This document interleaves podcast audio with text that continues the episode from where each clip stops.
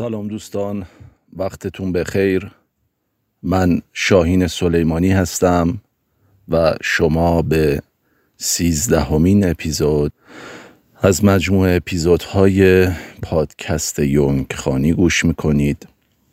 به فکرم رسید که قبل از اینکه بحثهای دیگر رو در مباحث روانشناسی یونگ داشته باشیم یه مبحثی رو با عنوان استرس و استراب براتون باز کنم. کلماتی که گاهی اوقات اینها رو به جای همدیگه به کار می‌بریم و گاهی اوقات می‌تونه ریشه های مشترکی هم داشته باشه.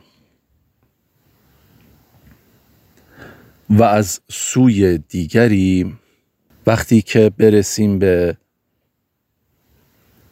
مفاهیمی همچون عقده و سایه دونستن این مفاهیم کمک کننده خواهد بود. چرا که یکی از نشونه های این که آیا من همکنون درگیر سایه هستم؟ اینه که استراب بر من چیره شده. یا اینکه عقده ای سر برآورده و مرا درگیر خودش کرده می‌تونه باعث فشار روانی یا همچنین استراب هم بشه. خب پس با این مقدمه وارد بحث استرس میشیم.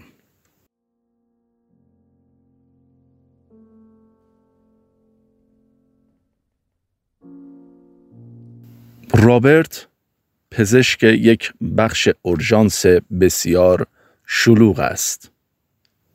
او احساس می کند زیر بار ساعات طولانی کار و مسئولیت سنگین سیانت از جان افراد خورد شده است. به علاوه چون کنترلی بر برنامه کاریش ندارد گاهی در آخرین دقایق به او اطلاع می دهند. این فشار کاری شدیدتر هم می شود. هرچند رابرت همواره بسیار سالم بوده است اخیرا دچار زخم معده شده سردردهای میگرنی مکرری را تجربه می کند. حتما برای شما هم پیش اومده که بعضی موقع ها مشغولیت کاری شدیدی دارین حالا مثل رابرت قصه ما در بیمارستان کار می کنید بیمار پشت بیمار پرونده پشت پرونده در شرکت ها در سازمان ها یا الان ذهنم می‌رسه شما یک میکسر هستید یک میکس کننده یک کارهای موسیقی هستید. بهتون زنگ می‌زنن. موسیقی پشت موسیقی. یادم میاد یکی از دوستانم یکی از میکس کننده های خیلی به نام و درجه یک کشور هستش. وسط کلاس ها بهش زنگ زدن. ما با ایشون کلاس میکس داشتیم. بهش گفتش که فلانی فلان لاین گیتار رو دوباره می‌خوایم بگیریم. یه جوری ملتهب شد به هم ریخت و ببین خب باشه ولی اینجوری اونجوری داشت توضیح می‌داد. این اون بخشاییه که یک استرسی و فشار روانی بر ما غالب میشه. حالا میریم جلوتر ببینیم استرس چی هستش.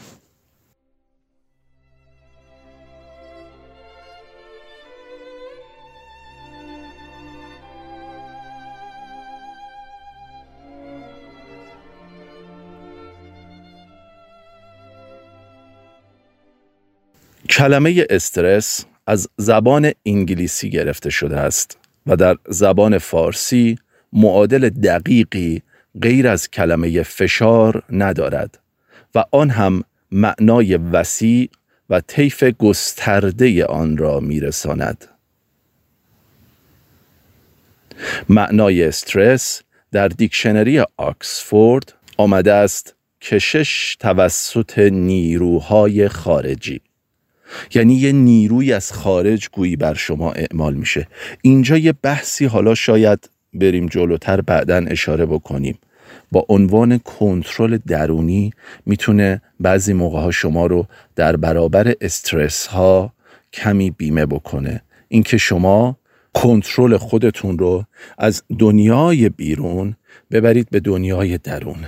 اینکه به این فکر کنید و راهکارها و استراتژی هایی رو در زندگیتون داشته باشید که برید سراغ کنترل کردن درونی خودتون یا بهتر بگیم مدیریت درونی نیروها و انرژی های خودتون. کلمه فشار روانی ترجمه و برگردان لغت استرس در فارسی است. معنای استرس در لغتنامه ده خدا نیرویی که به واسطه بر چیزی وارد شود عمل نیرویی در رویارویی با نیروی دیگر نیروی وارد بر سطح آزار سنگینی رنج روحی و جسمی درد غم گرسنگی نیروی شدیدی که باعث ترس نگرانی استراب هیجانهای عاطفی و سایر نگرانیهای آزاردهنده می شود می‌بینید اینجا به کلی فاکتورهای دیگه هم اشاره کرده از جمله استراب خب هانس سلیه در سال 1977 یک تعریف جدیدی رو از استرس داد و گفتش که استرس عبارت است از درجه سوخت و ساز بدن بر اثر فشارهای زندگی. کنش متقابل میان یک نیرو و مقاومت ارگانیسم در مقابل آن نیرو استرس می باشد یعنی انگار یک نیروی بر شما وارد میشه و یک نیروی هم از طرف ارگانیسم یعنی از طرف شما به بیرون اعمال میشه. استرس جمعی هست از مجموعه تهاجم به علاوه واکنش. می‌بینید؟ به شما انگار تهاجم هایی صورت می‌گیره و شما واکنش هایی انجام می‌دید. استرس به عنوان حالتی توصیف می شود که به وسیله یک سندروم آشکار می شود که آن را سندروم سازگاری عمومی GAS GAS می نامند. یه توضیحی هم بدم. سندروم یا سیندروم ترکیبی هست از مجموعه ای از نشانه ها در واقع نشانگان رو می‌تونیم سیندروم بدونیم. یعنی سیمتوم هایی با هم جمع میشن و جمع اونها یک سیندروم رو شکل میده. در تظاهرات بالینی استرس عوامل فردی مانند وراست، تقضیه و تجارب پیشین ممکن است دخالت نمایند. پس همینطور که می‌بینیم وراست مهمه آیا در خانوادهتون پدر مادر در اقوام فردی دارید که اصطلاحا میگن خیلی آدم استرسی هستش پس اگر هستش یکم توجه بکنید و با صحبت های بعدی که خواهیم کرد یکم خودتون روی خودتون کار بکنید تغذیه پس باید بهش توجه بکنید و تجارب پیشین زندگیتون اینکه در مقابل اون رویداد در گذشته چه واکنشی داشتین؟ یا آیا شبیه اون رویداد اون واقعه برای شما در گذشته اتفاق افتاده و چی رخ داده؟ چی شده؟ اون رویداد نتیجهش چی شده؟ و اینم که یه رویداد در گذشته مهلک بوده سخت بوده معنیش این نیست که در زمان حال و لحظه اکنون هم باز تکرار خواهد شد. مفاهیم مرتبط با استرس.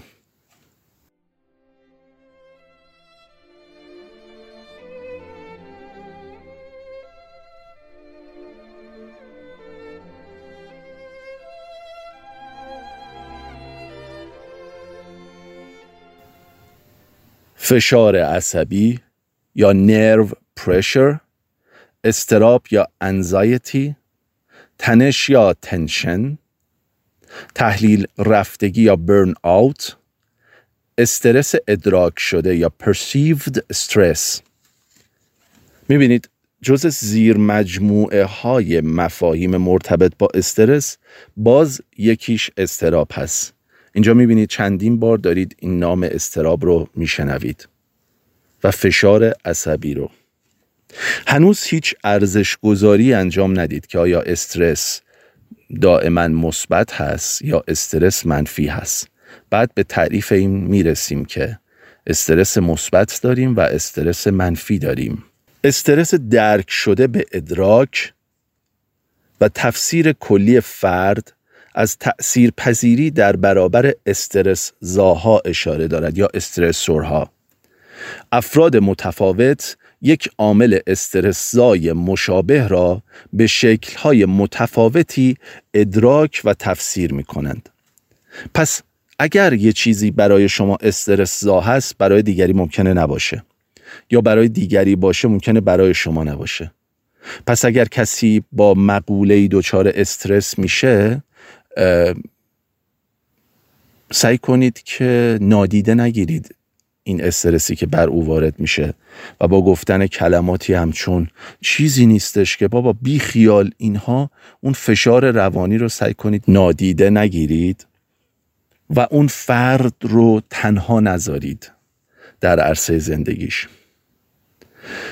نقش عامل فرهنگی در ادراک افراد از استرس یعنی فرهنگ باعث میشه یک, یک چیزی رو شما استرسا بدونید یا ندونید. سندروم عمومی سازگاری که یک کوچولو بهش اشاره کردیم و به این ترتیب. حالا به پاره از عوامل مربوط به فشار روانی اشاره می‌کنیم یا همون استرس. یکی اینکه دوامش چقدره شدتش چه میزان هست آیا قابلیت پیش بینی داره پیش بینی پذیره؟ و درجه از دست دادن کنترل در اون چقدر هست؟ اشاره کردیم به نظر می‌رسه یعنی وقتی که استرس وارد میشه انگار ما کنترلی بر شرایط نداریم و این هم خودش بر فشار میافزاید. میزان اعتماد به نفس و شروع یا حمله ناگهانی.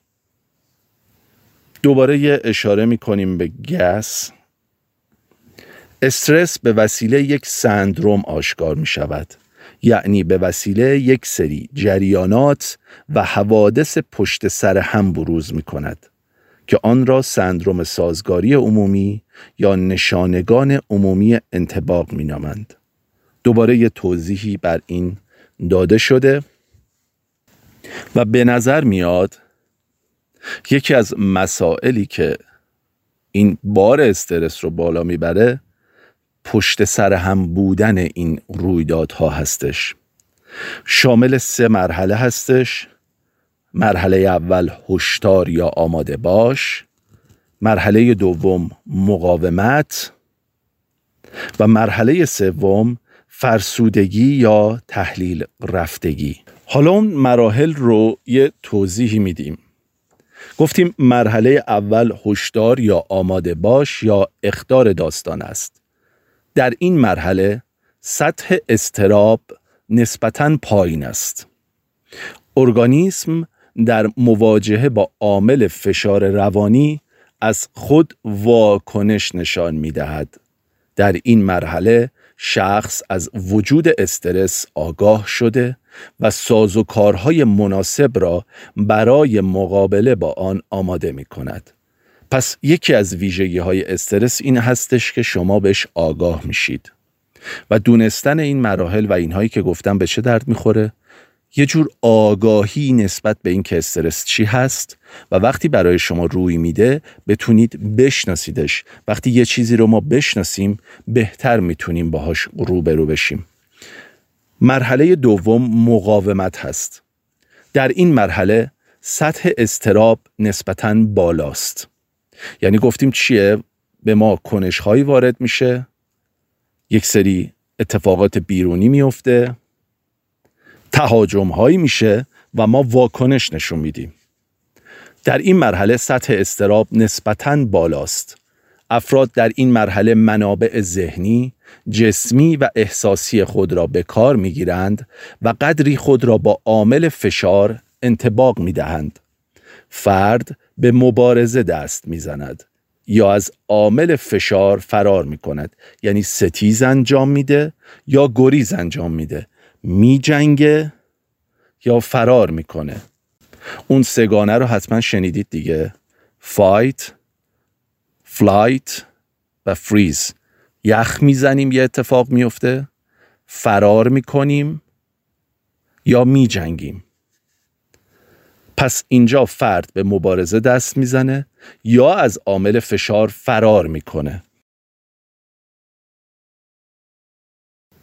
ممکنه یک احساس تهدیدی هم به وجود بیاد که یکی از ویژگیاش زودرنجی و تحریک پذیریه احساس طاقت فرسایی و افسردگی از مشخصه های این مرحله هست. اینکه انگار طاقت شما داره تاق میشه. مرحله سوم فرسودگی. در این مرحله سطح استراب شدید است. در صورتی که فرد در مرحله مقاومت نتواند به سازگاری برسد انرژی صرف شده برای مقابله تعادل فرد را مختل کرده و وی دچار تحلیل رفتگی و فرسودگی می شود. یعنی انگار اگر یه جایی نشه با استرس مقابله کرد خیلی بالا باشه درجهش اینطوریه که حس تحلیل رفتگی و فرسودگی به وجود میاد. اینا همه بحثایی هستش که مخصوصا برای کسایی که روان تحلیلگری کار می‌کنن یا روان کاوی کار می‌کنن مهمه. این بینشی بینشی نسبت به این که داره چه اتفاقی برای من میفته بر من چه روی می‌دهد. احساس ترس، بیحمایتی، نگرانی، وحشت، از دست دادن کنترل، اختلال شخصیت، از دست دادن تفکر منطقی و گسستگی و بیماری از ویژگی های این مرحله به شمار می روند. این وقتیه که دیگه خیلی زیاد بشه خیلی تو امان بشه.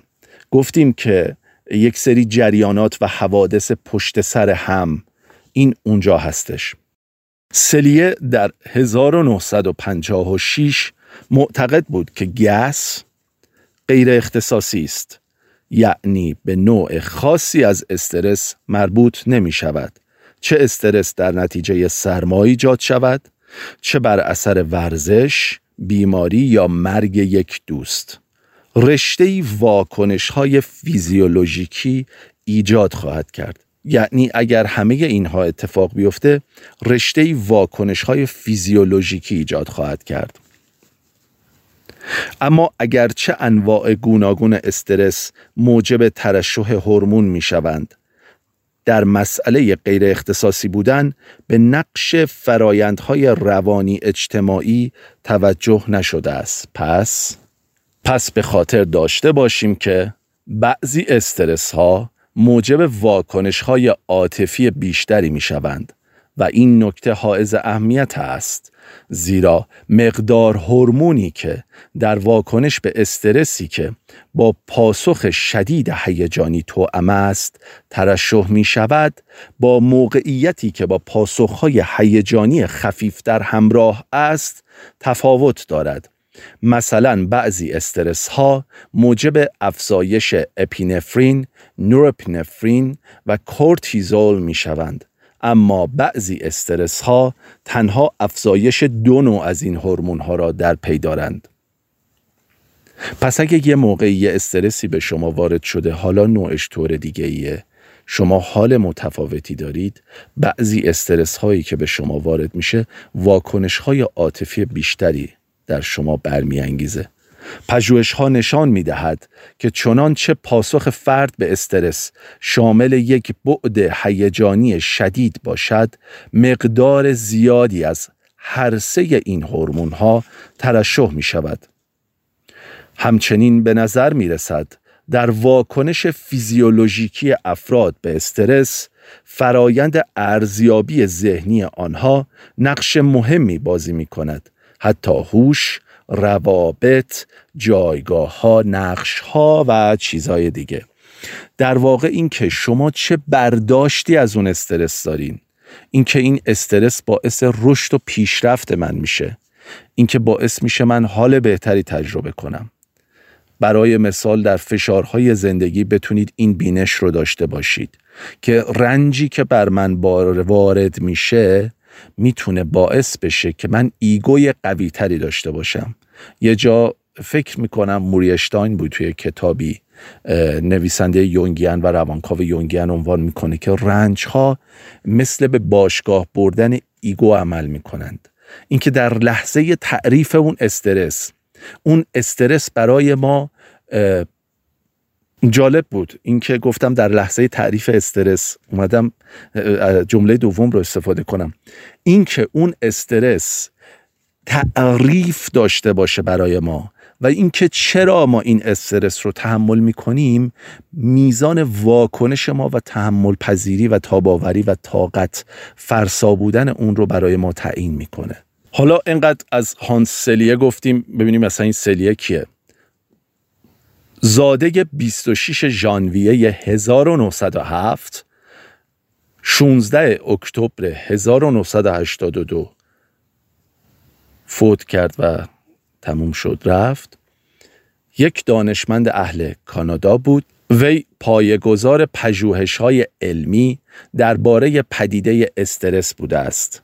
وی از نخستین دانشمندانی است که رابطه بین استرس و بیماری ها را دقیقا توجیه کرده است. هانس سلیه در اوایل قرن بیستم یعنی 1907 در وین به دنیا آمد. خیلی جالبه این. وینیا چرا آدمای عجیبی هن مثل فروید؟ چرا اینجوریه؟ نمی‌دونم. در مجارستان بزرگ شد. و در سن 75 سالگی در کانادا درگذشت. هانس سلیه در دانشگاه پراگ در رشته پزشکی و شیمی تحصیل کرد و بعدا مطالعه و کار را در دانشگاه های جان هاپکینز و مکگیل ادامه داد. خب خیلی جالبه. می‌بینید یک پزشک بوده و یک شیمیدان و اینطور در عرصه روانشناختی هم صاحب نفوذی بوده. سلیه از 29 سالگی مطالعه روی استرس را آغاز کرد و این کار را تا لحظه مرگ ادامه داد. او در اتوبیوگرافیش تحت عنوان The Stress of My Life زندگی خود را با دقت و زیبایی روایت کرده است.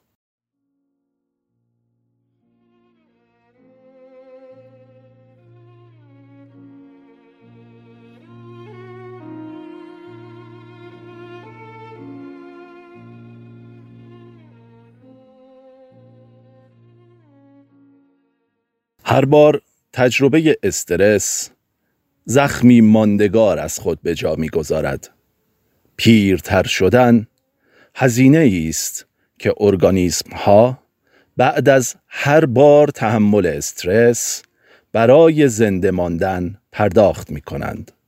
هانس سلیه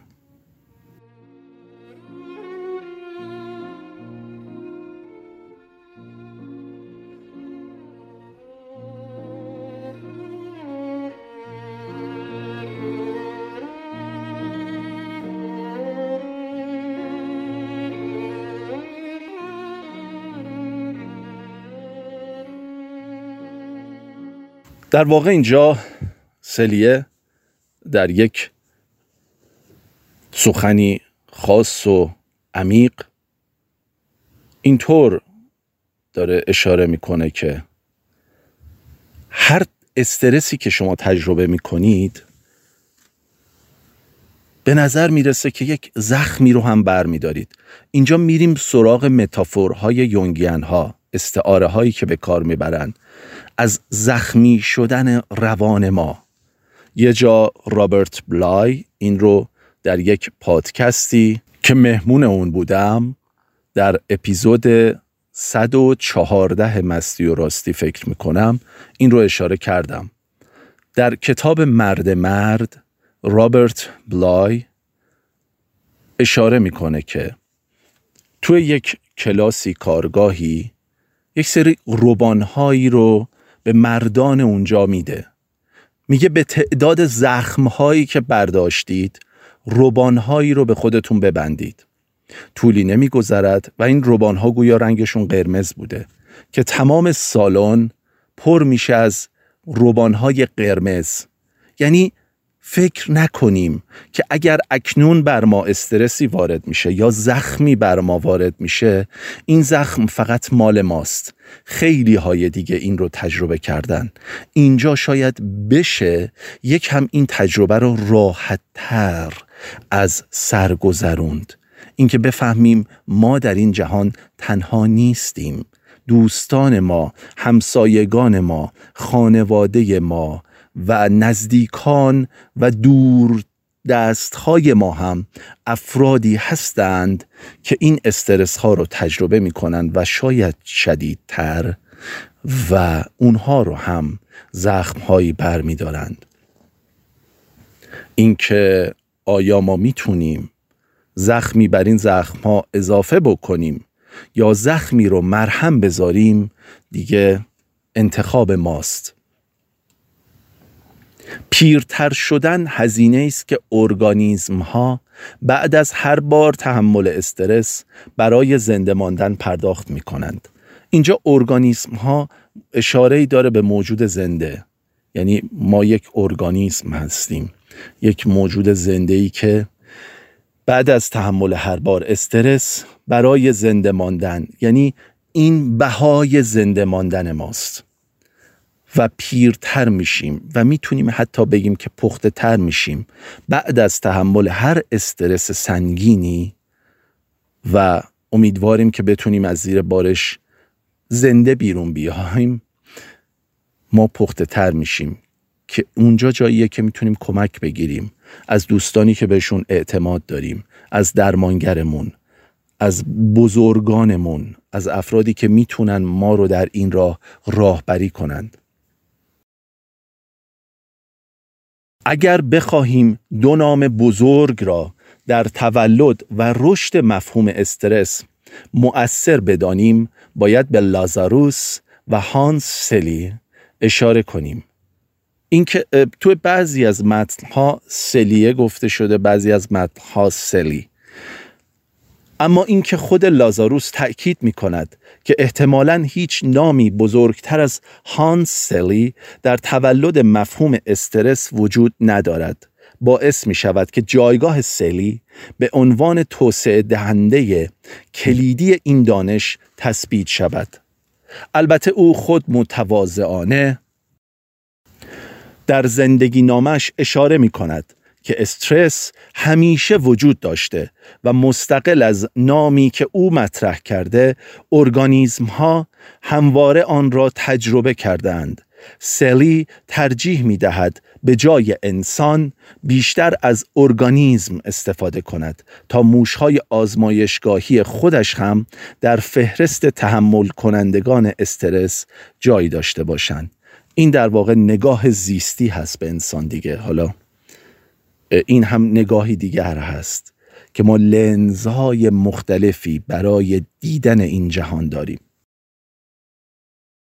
یه تعریف دیگه ای دوباره از استرس هست با این عنوان که فشار ذهنی و فیزیکی یا شرایط یا احساسی که هنگامی ایجاد می شود که تقاضا از یک فرد بیشتر از توانایی فردی و اجتماعی او باشد و فرد نتواند به آن پاسخ دهد. معمولا تو این زمانها گاهی اوقات هممون ماها بعضیا بیشتر بعضیا کمتر فشاره که زیاد میشه یهوی استراب ممکنه بزنه بالا و رها بکنیم اون تکلیف رو. بهتره که اینجا تا جایی که می‌تونیم تا جایی که توان داریم با اون کمک هایی که بهتون گفتم حالا میشه ازش کمک گرفت و پیشرفت مثل ورزش مثل تغذیه مثل کمک گرفتن از درمانگر مثل گفتگو با یک دوست خوب یک دوست امین که گوشی برای شنیدن داشته باشه و گفتگو کردن با او و مدیتیشن و خیلی چیزهای دیگه بتونیم خودمون رو توانمون رو بالا ببریم. و بعد از عبور از این مرحله می‌بینیم که بله ما هنوز زنده مانده ایم. یاد دوران خدمت میافتم که هیچ وقت واقعا فکر نمی کردم که با اون حجم کم از خواب اینکه سه ساعت بخوابیم و نمی‌دونم چند ساعت پاسداری می‌دادیم یا چند تا پست بود. ولی حدودا بهتون بگم از چهار بعد, از چهار بعد از ظهر شروع می‌شد تا چهار بعد از ظهر فردا و ما نزدیک به سه ساعت میخوابیدیم. و با یک اسلحه در اون سرمایی که وجود داشت باید پاسداری می‌دادیم. و این اتفاق میافتاد.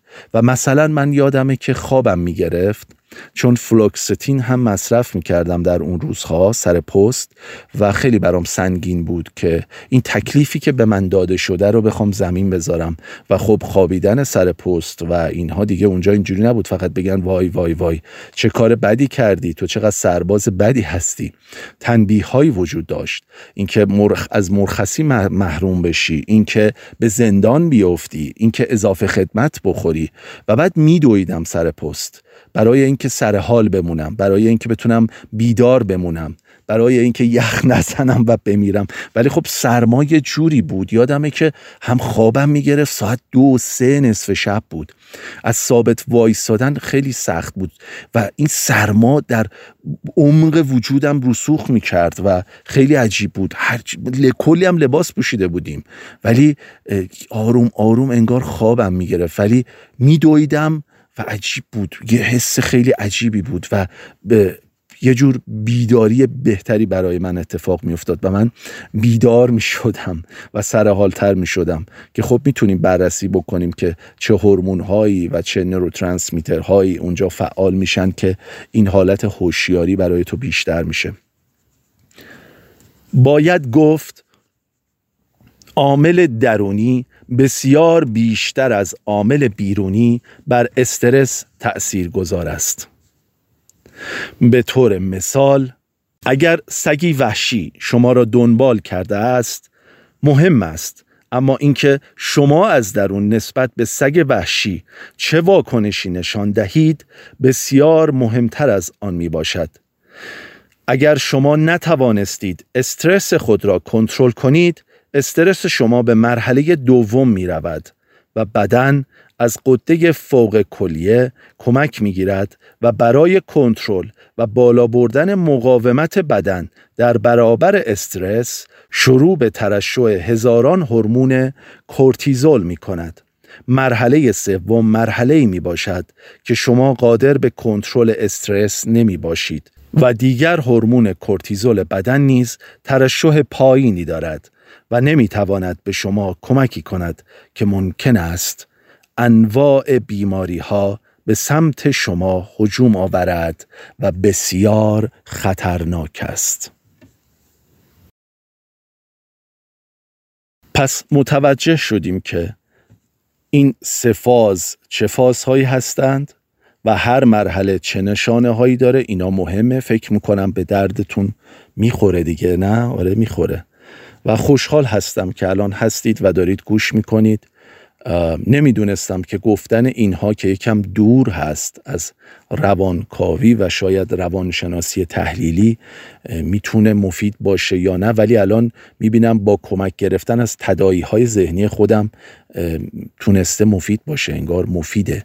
این سه مرحله رو به خاطر بسپرید دوباره بزنید عقب گوش کنید و ببینید که این فازها چه ویژگی هایی دارند و سعی کنید که به راحتی بیخیال نشید. بشناسیدش و بتونید در هر مرحله اون کلید کنترل درونیتون رو بیدار کنید روشن کنید و شروع به حرکت کنید و مبارزه و مقاومت رو در مقابل استرس داشته باشید. خیلی هم تلاش دارم اینجا الان حرفای انگیزشی نزنم ولی تاثیر داره. این رو هم بگم. من واقعا روانشناسی انگیزشی رو به صورت تمام و تام رد نمی کنم وقتی یک تیم فوتبال عقب هستش استراتژی داره تاکتیک داره تکنیک داره کوچینگ داره.